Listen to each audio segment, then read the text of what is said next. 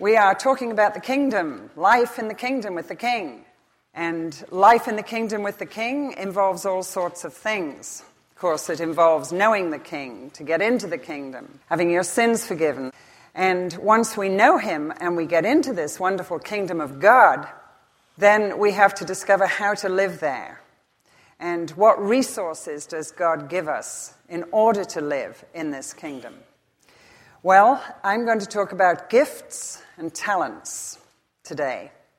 And I'm taking all the teaching about the kingdom from the parables that Jesus taught about it stories, earthly stories with a heavy or heavenly meaning. So if you would turn in your Bible with me to Matthew 25. Matthew is the gospel where most of the parables Jesus tells, he begins by saying, The kingdom of heaven is like.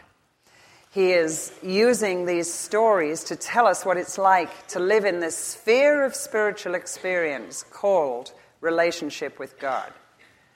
And so each of the parables tells us another aspect of this kingdom, living, if you like.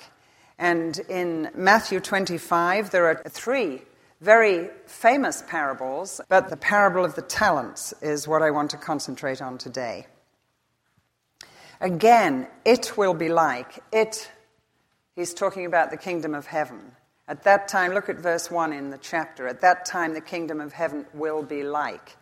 He's continuing after just telling one parable, he goes on to the next. Again, it, the kingdom of heaven, will be like a man going on a journey who called his servants and entrusted his property to them. To one he gave five talents of money, to another two talents, and to another one talent each according to his ability. Then he went on his journey, and the man who'd received the five talents went at once and put his money to work and gained five more. So also the one with the two talents gained two more. But the man who had received the one talent went off, dug a hole in the ground, and hid his master's money. After a long time, the master of those servants returned and settled accounts with them. And the man who'd received the five talents brought the other five.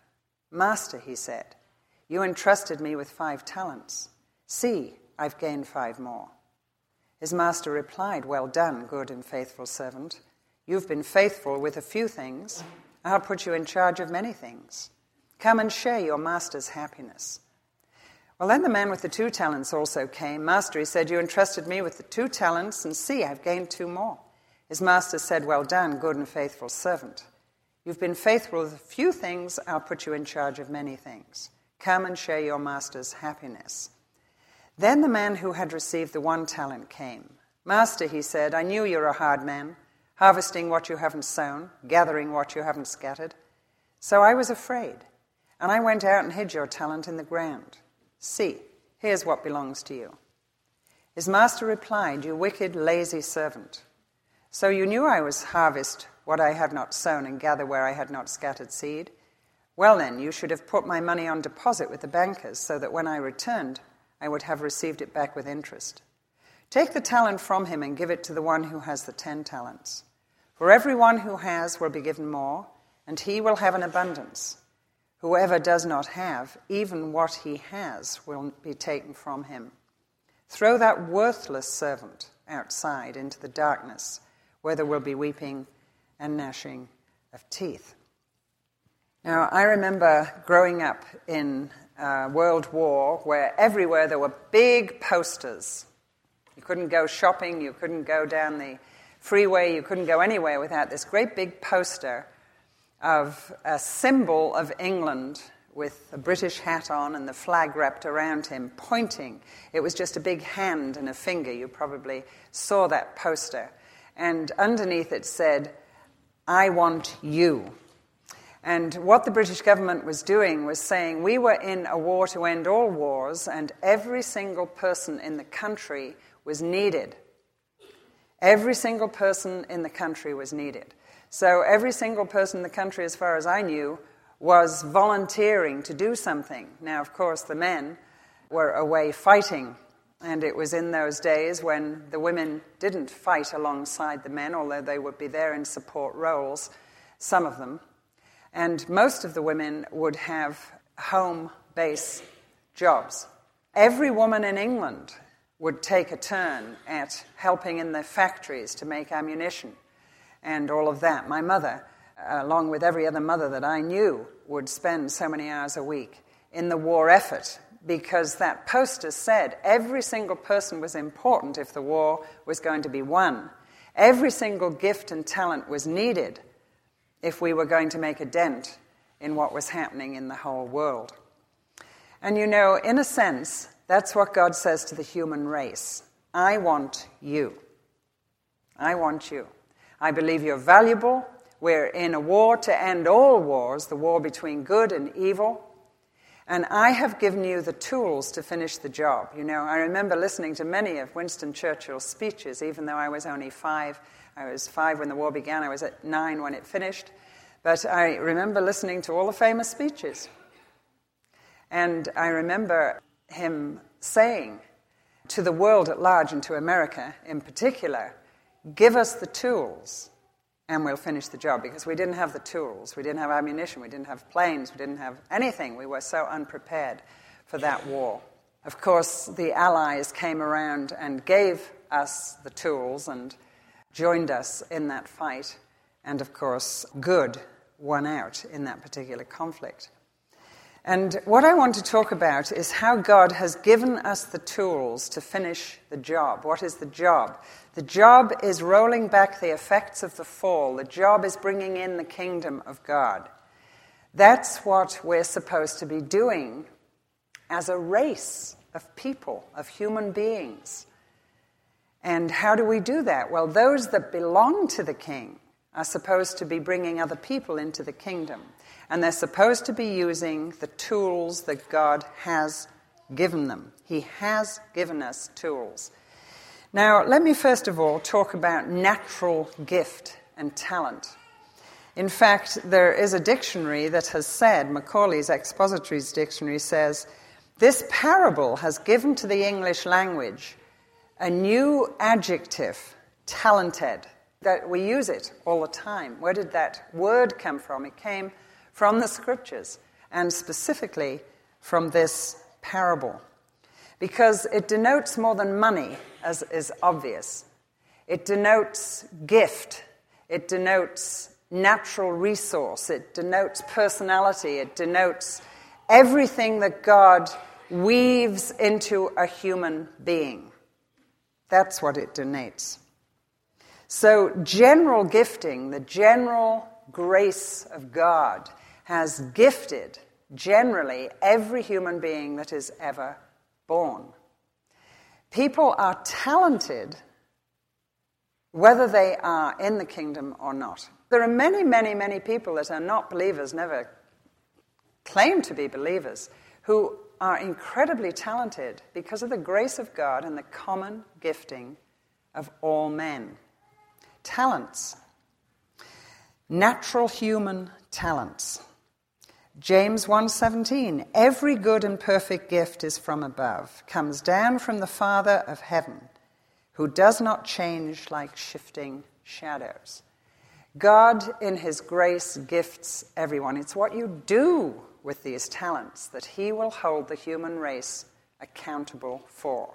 And the figure in the story is undoubtedly a figure that Jesus used to represent God, the Father or God in this sense, the merchant, using a different figure of speech, who gives his servants gifts and then leaves them to it, gives them free will, gives them free choice, as they're born with these talents as to what they will do with them.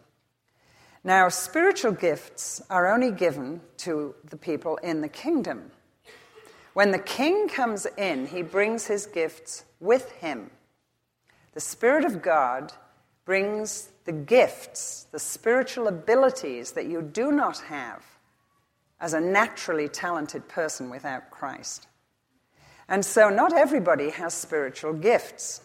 Everybody has talents, but not everybody has spiritual gifts. Of course, the most important of all the gifts that God gives is the new birth is the new birth. He chose to give us birth through the word of truth, Ephesians 1:13 says. He's a giving God. He chose to give us, to gift us with life by giving us the Spirit of God.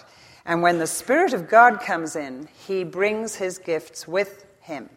If you turn to Ephesians chapter 4, verse 7, to each one of us, those in the kingdom, born again people, grace has been given as Christ apportioned it. This is why it says, When he ascended on high, he led captives in his train and gave gifts to men. Then, if you just go to verse 11, it was he who gave some to be apostles, some to be prophets, some to be evangelists, some to be pastor teachers, to prepare God's people for works of service so that the body of Christ may be built up until we all reach unity in the faith and in the knowledge of the Son of God and become mature, attaining to the whole measure of the fullness of Christ. So, what happened when Christ went on high, ascended on high, and then he sent forth the Holy Spirit into the hearts of those who would believe him, and they became born anew in the kingdom of God? That Spirit of God brought with him certain spiritual abilities, certain spiritual gifts. So, natural gifts, we all have them, every single one of you. You've all got talents. And secondly, you've all got, if you have the Spirit of Christ, spiritual gifts. Two very, very different things.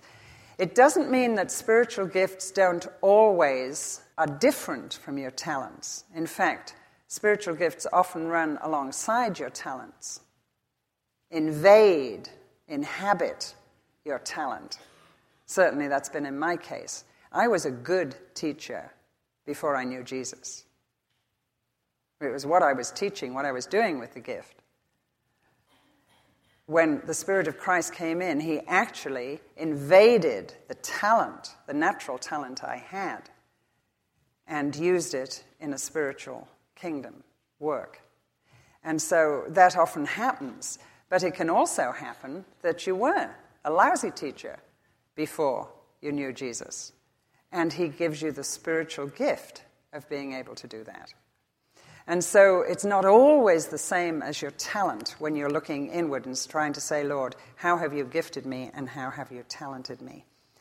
So the most important gift is life through the Spirit. The gift of God is eternal life through Jesus Christ our Lord. Now, Ephesians tells us that God gifts men, and then he gifts the church with those men and women.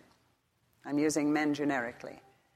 He gifts the church with men and women who he has already gifted. So he gifts us individually, and then he takes us as an individual, and he gives us to the body of Christ, to the church, the local body of believers. And he says, This is my gift to this body of believers. And you're intended to build them up. And did you notice that the leadership gifts, which are talked about in this particular passage, are not to be exhibited and used for the benefit of the person that has the gift? The pastors and leaders are here to do one thing to train the laity to do the work of the ministry, to mobilize the pew. That's what we're supposed to be doing. And if you are gifted in leadership, that's what you're supposed to be doing. Not to, as many people think, to pay the pastor to get up there and kill himself doing everything, but to certainly minister to him materially so that he might have full reign and ability and time to train people to do the work of the ministry. And not an awful lot of churches have that right. I'm not saying we have it right. We're working at it. But that's what we're supposed to be doing to train the body to do the work of the ministry. And that's your Ephesians passage that I have just read to you. So, under the generosity of God, He gives those who are leaders the great joy of helping people discover their gifts and discover their talents and put them to use for the kingdom's sake and for the king's sake. Now, notice in this parable that we're all equally responsible. We're all equally responsible. When the king came back, and this is a picture of the second coming, if you like, when Christ will return, and call his servants to account. Every servant on earth, whether he has been a rebellious servant or whether he has been a good servant, will have to give an account. The man with the ten talents, the man with the five talents, and the man with the one talent were all treated equally, and all of us will be treated equally. We're all equally responsible for the gifts that God has given us. A talent is evidently like any other coin, it has two sides. On one side is written endowment, and on the other side, responsibility. So think of a coin, it has two sides. And think of a talent, that's why it's using this illustration. On one side of the coin is written endowment. What have you that you did not receive? Nothing. A gift from God. On the other side is written responsibility. And if you read this parable again, you'll see that through and through and through. The master came back and he held them responsible. So we're all equally responsible, but we are not all equally gifted, which is obvious. We are not all equally gifted.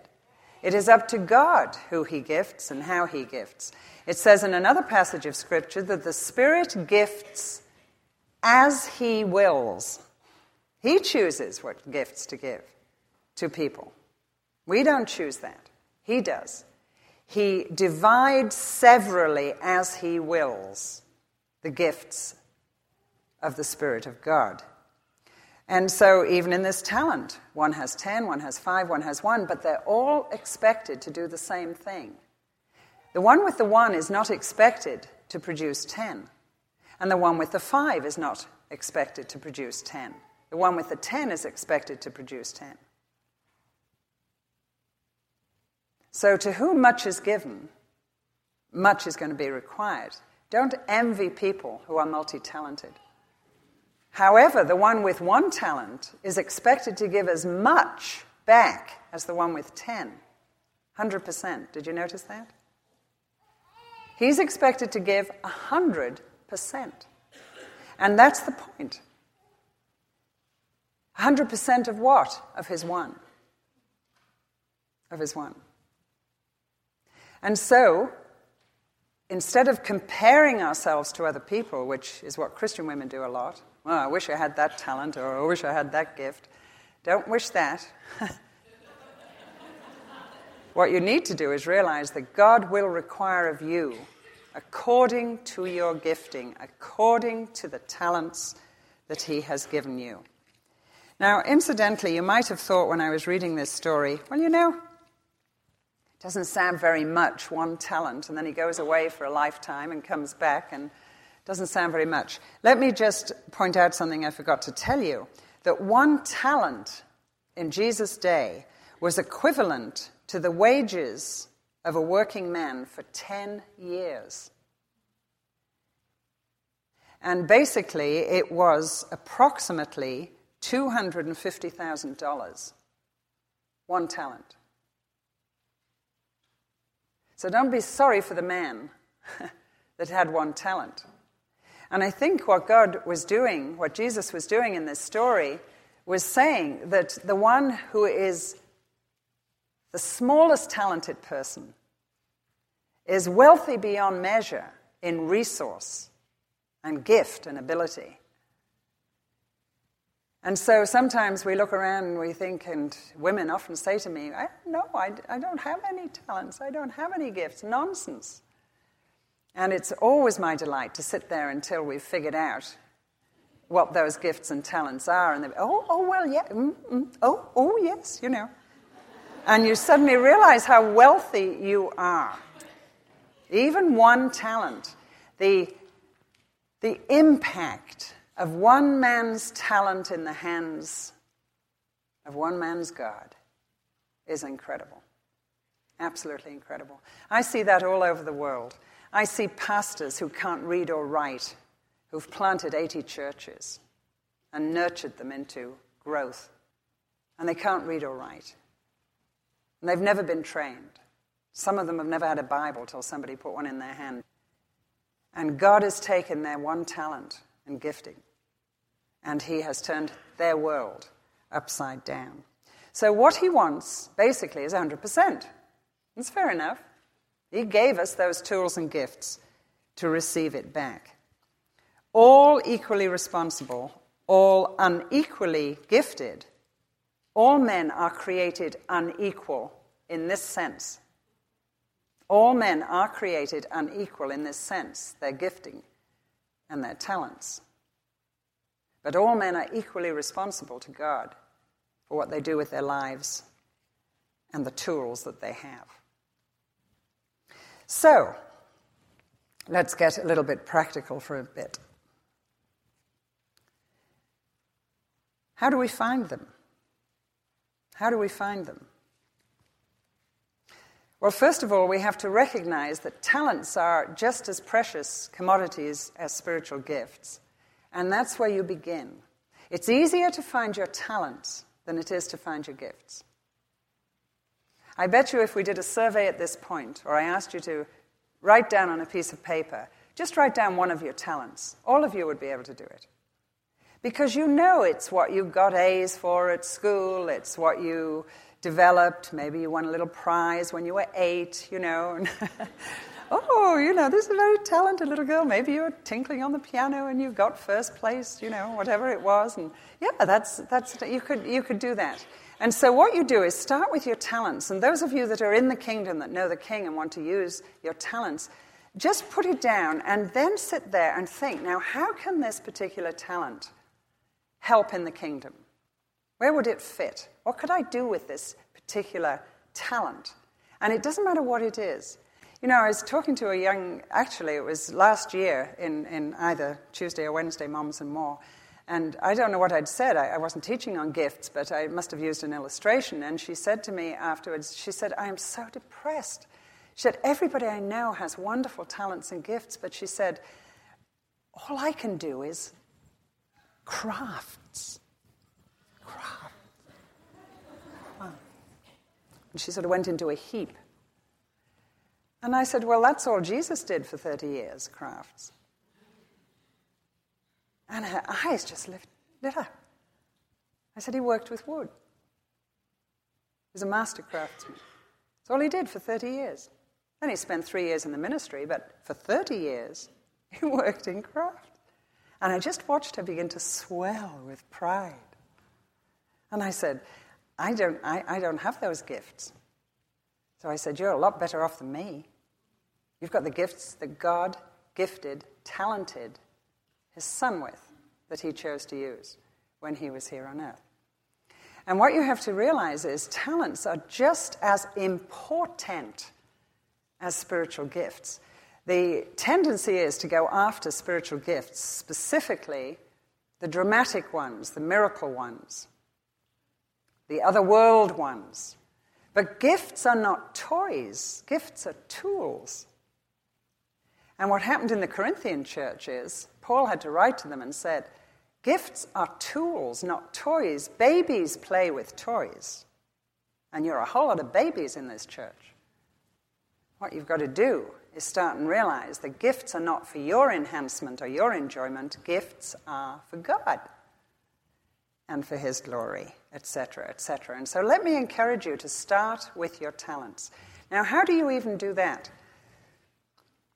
At this convention that we've just been to, I gave an illustration of Jesus walking along the water side and the crowd pressuring him into the water. And he, he's nowhere to go but to get wet. So he looks along the beach and he sees Peter in his boat, washing or mending his nets. And he says to Peter, I want your boat. He gets in the boat.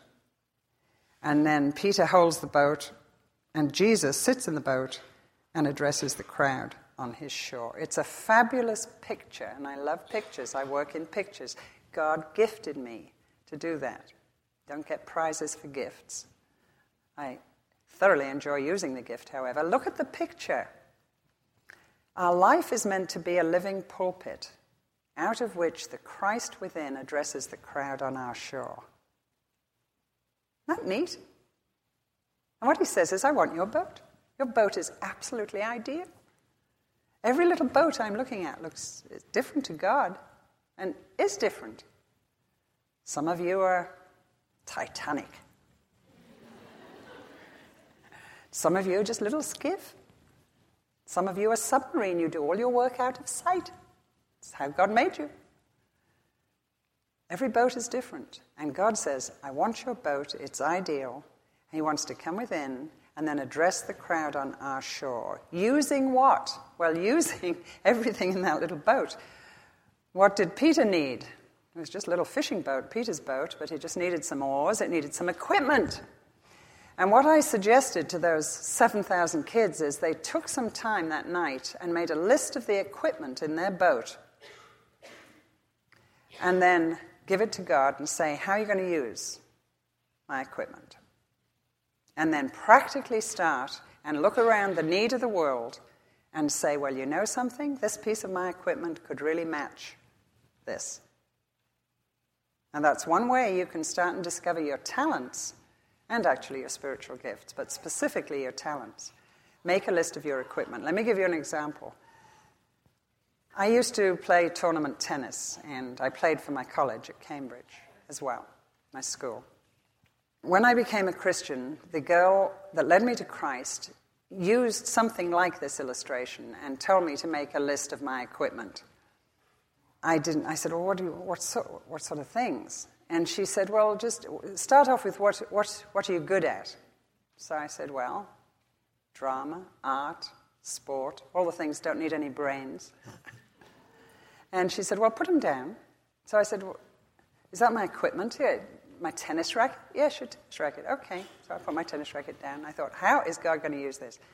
And then I well remember the, her gripping hold of my hand saying, Now we're going to pray about this. You just ask God to use all this equipment. So I said, Oh, God, please use all this equipment, even my tennis racket.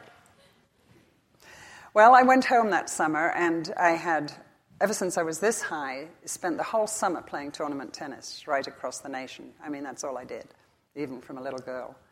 As I was praying one morning and realizing that I had a crowd on my shore, if you wish, that had never heard about the King of the Kingdom, I thought, now how am I going to reach them? And I thought about my tennis racket. And so I got some non believing friends around that I played tennis with all my life, and I said, why don't we put on a different sort of tournament? And let's do everything we want to do to have a wonderful tennis tournament. And then at the end, I would like to do something really different. I'd like to have a pig roast, and I'd like to get a band, and I'd like to get a speaker. How about it? And they said, We'll do it, even though they weren't believers. And so we did.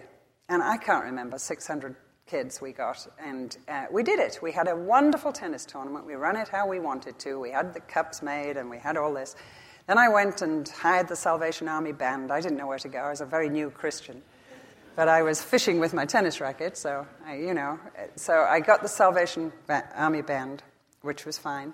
And then I borrowed a preacher. I I did that simply by going downtown where I knew there was a Hyde Park corner and listening to some of the speakers and picking one called Pastor Kays and walking up to him. I'd never met him and said, How'd you like to talk to 600 kids about Christ on Saturday after a pig roast? And he said, I'll do it. never met me either.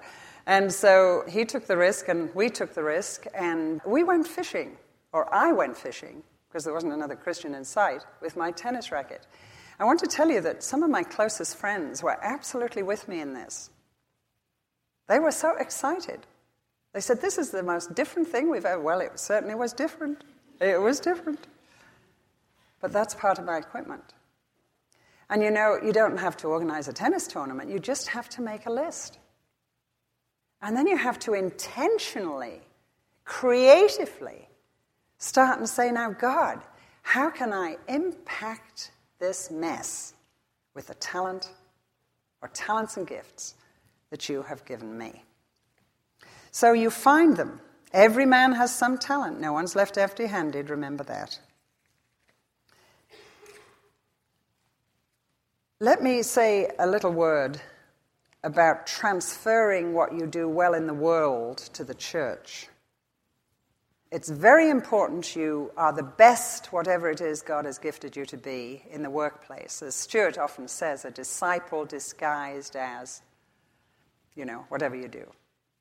Your first calling is your calling to discipleship. Your callings are what you do for your job or what you do at home or in the home or out of the home or everything else. But your first calling is as a disciple of Jesus. And so, getting all that in, in place and beginning to find your talents, what you then need to do is say, How can I transfer some of this to the work of the church? And you might need to sit down with a leader or a pastor and say, This is what I can do, and this is what I do do in the world, if you like, or in the home. How can this be used in the church program? Now, I'm being as very basic and practical as I can. But some of you have never got involved because you've never quite known how to take that first step. It's a very easy thing. Just go and say, Put me to work. Just walk up to a pastor and say, Put me to work. Now, he'll drop dead, but don't worry about that. don't worry about that. Volunteer yourself, your gifts. Remember, they're God given gifts, they are valuable. Don't put God's gifts down. You go offer them to be put to use in the church. I think a marvelous example of that is my dear friend Carolyn Blish. She had a daughter called Valerie, beautiful girl, who was transferred to Milwaukee a week after she found the Lord Jesus. She did not want to come to Milwaukee. She was born and bred Southern and said, Where's Milwaukee and how do you spell it? And what do you mean? It's up there near Minneapolis in the cold. But anyway, Valerie and her husband were transferred here she came to Elmbrook and she came to Bible study and began to be nurtured. She took every tape that was ever made, I think, and started to send it to her mother, Carolyn, who is a well known artist living in America. And so she started sending these tapes, and Carolyn began painting and listening to these tapes. And somewhere along the line, Carolyn Blish gave her heart to Christ and came to the King. Now, we had no idea of this, and Valerie did not tell us this, but when we walked up on the stage at a meeting we were taking, this gorgeous, beautiful woman walked up with this painting of three birds called Trinity and said that she'd like a word and wanted to present Stuart and I with this gift. This is the first time I'd ever met her or seen her.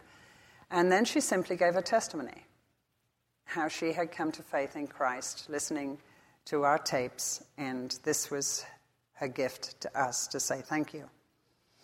Now, Carolyn uses her art, her book, Drawing Closer, is absolutely phenomenal. How did Carolyn make the transition? Well, she's still in, quote, the world. But there isn't a moment when she does not remember that her first calling is as a disciple of Jesus Christ disguised as an artist.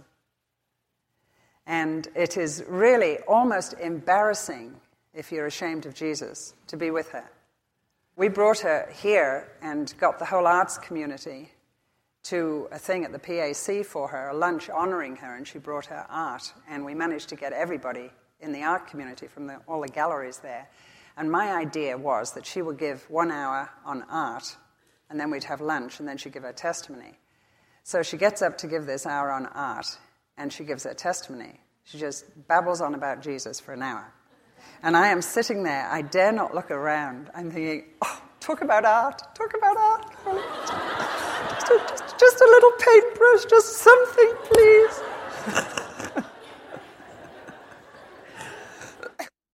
then she sits down next to me and says, How did I do? I said, Oh, wonderful, honey, but maybe after lunch you could talk about art. So she gets up and does she talk about art? No, she talks about Jesus for another hour. That's Carolyn, but she is such a personality and she is so in love with God.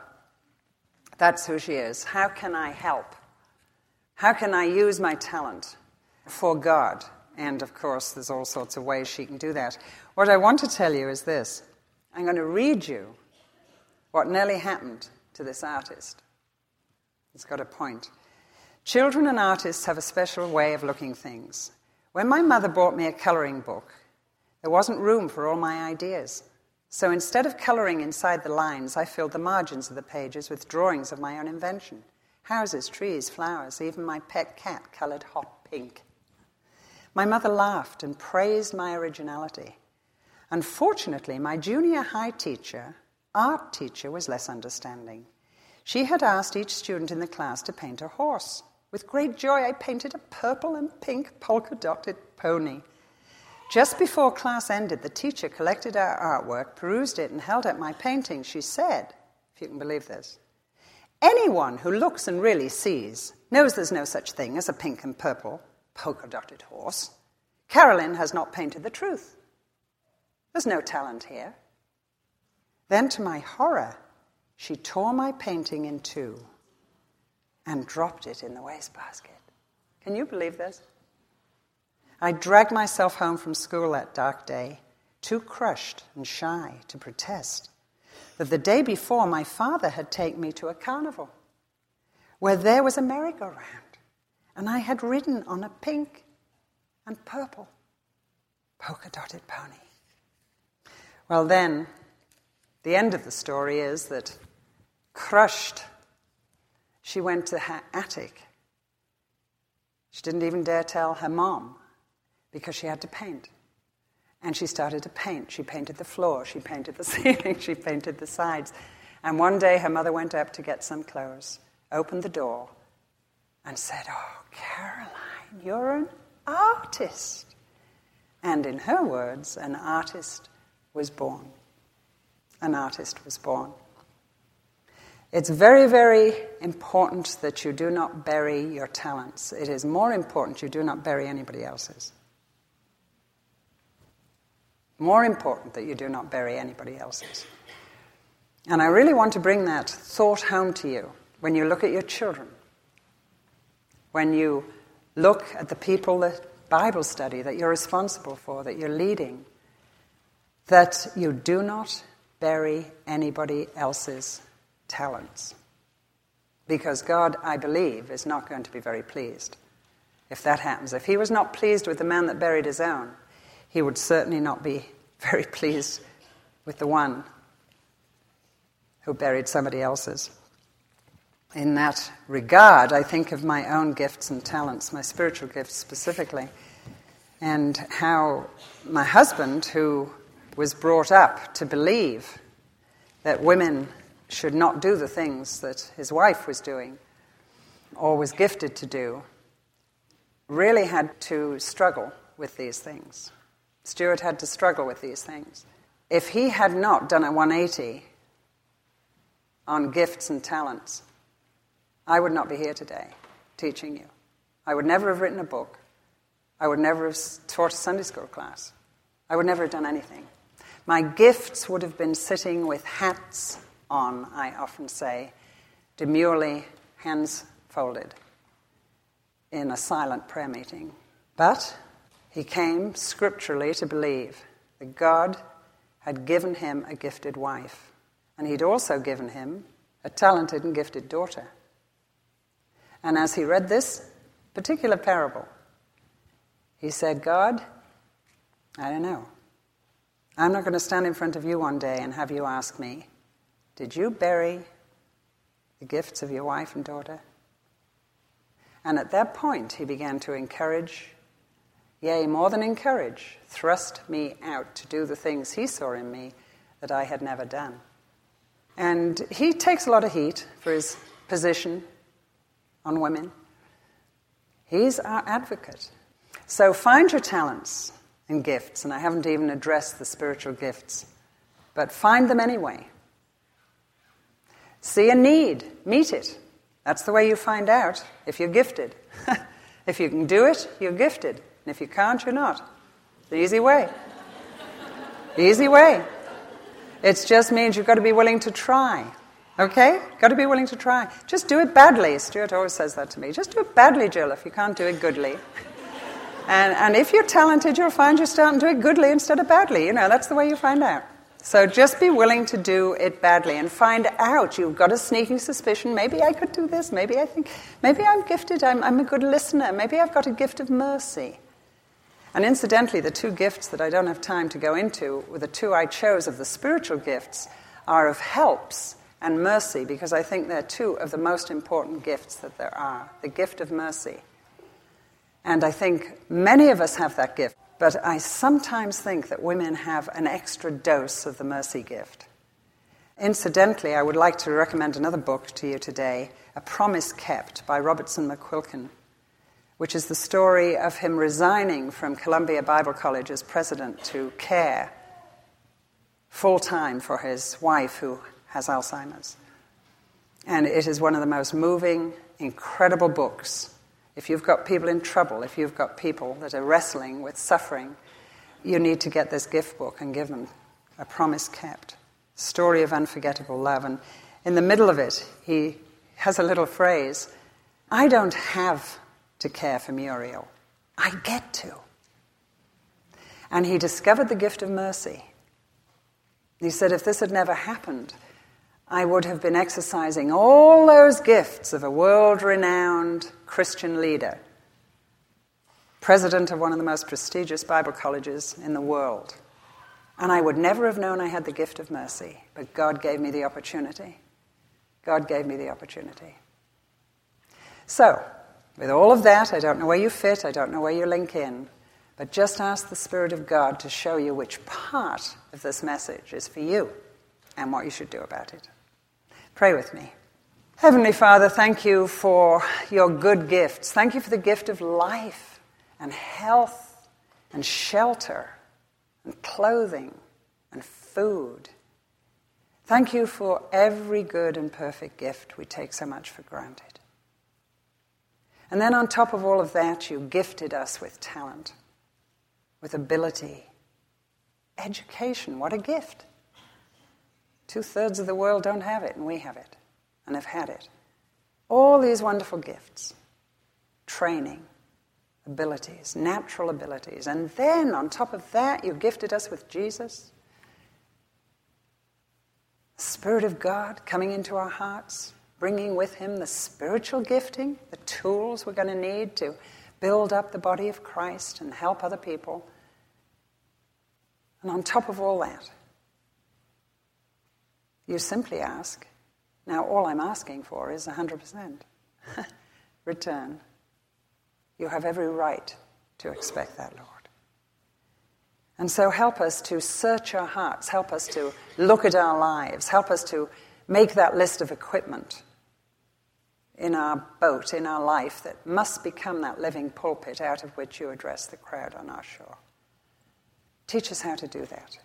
And then help us take initiatives, help us to offer, to volunteer, to meet a need, to do it badly, to get going, to work. That man with 10 talents at once went out and put it to work. And Lord, I pray that everybody listening to this talk today at once will go out and start to work. We ask it not for our own sake, but for the glory of the kingdom of God. Thy kingdom come. Thy kingdom come. For Christ's sake. Amen.